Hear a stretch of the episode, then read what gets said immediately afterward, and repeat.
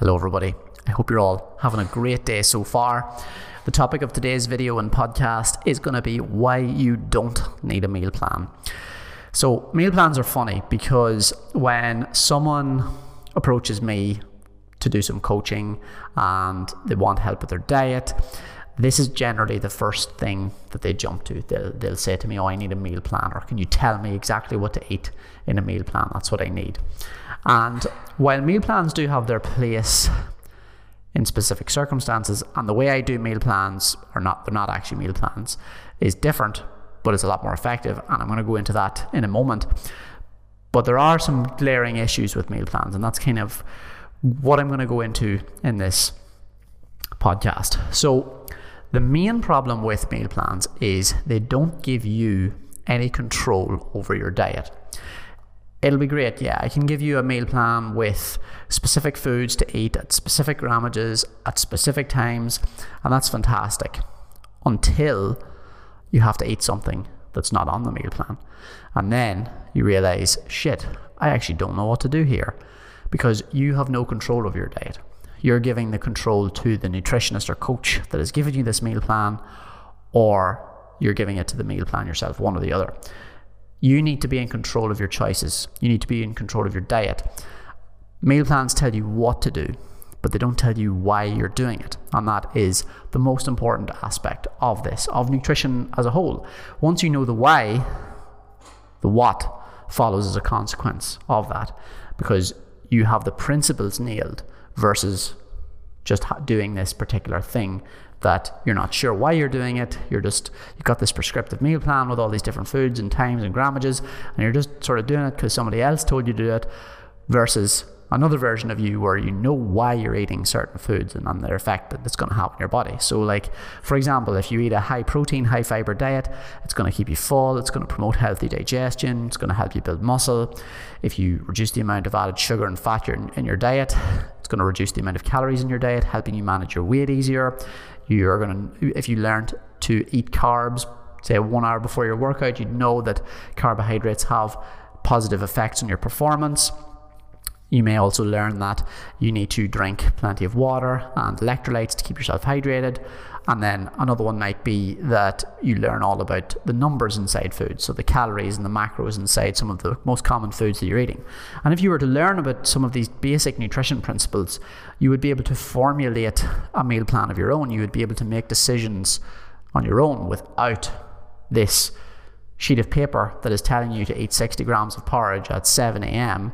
with 50 mils of almond milk or whatever it is. Instead, you'd be able to say, well, I'm going to have porridge this morning, but I know I'm going to have porridge because it keeps me full. It's got fiber in it. Um, there's other nutrients there. It's easy to make and I know it's an appropriate portion because I've tracked it in MyFitnessPal before, and 50 to 65 grams seems to be a good enough portion for me. It keeps it, that keeps me full, but it's within my calorie target for the day. Just as a wild example, but those are two there's, there's, those are two massively different scenarios. In one, you're like following this meal plan that's just 60 grams of porridge, just like, okay, I'm just eating this because my coach said it to me. Whereas in the other scenario, you're making the decision and you know why you're eating the porridge and you know why you're having specific grammages and you know the effect that it's going to have on your body and on your health. So that those are two massively different scenarios. And the big thing is, once you have an understanding of food and its effects on your body composition, your health, and your well being, it's going to be so much easier for you to make informed choices.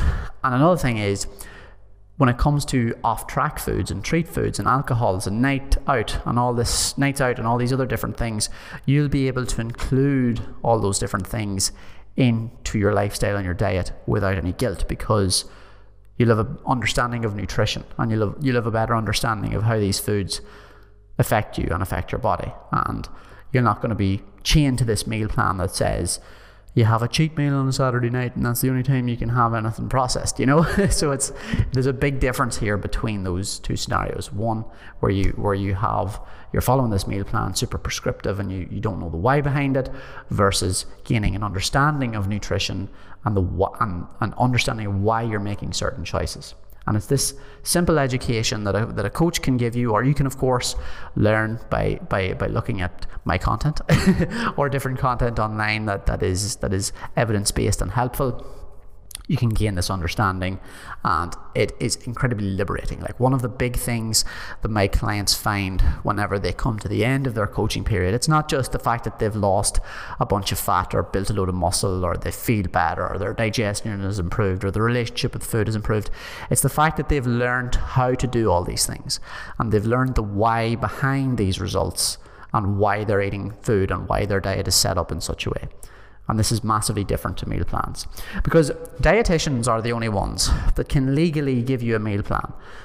There are lots of meal plans around there, and you know it's it's it would be hard to prosecute someone for giving a meal plan because of the actual legal terminology. But if we are actually talking about the law here, dietitians are the only ones that are supposed to give meal plans out, prescriptive ones, and that is because they're used in specific certain medical scenarios for people, and that's kind of the, the reason that they are used.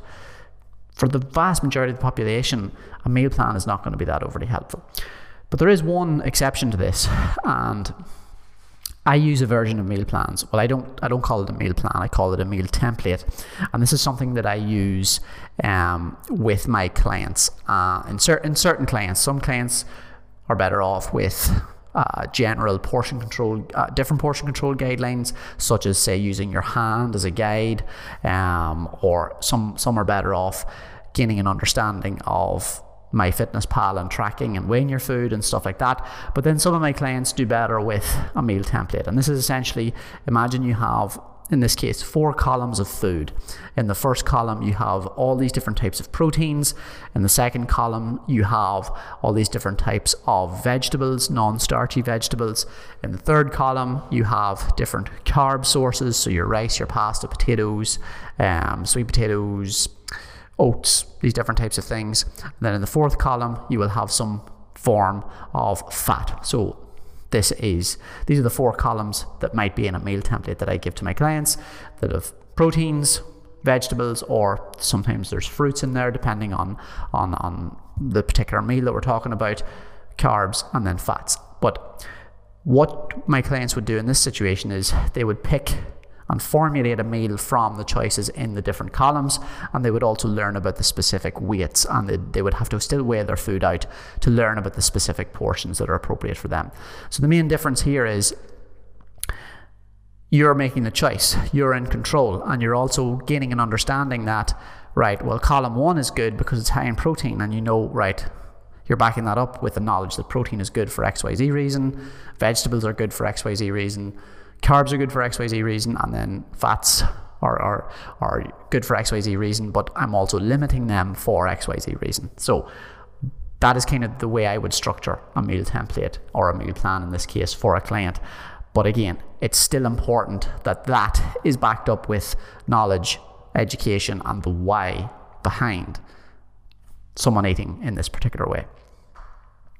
So that is kind of the main tenets of meal plans, why I am not a fan. A meal template, in the way I described, is a much better way of doing things, I believe.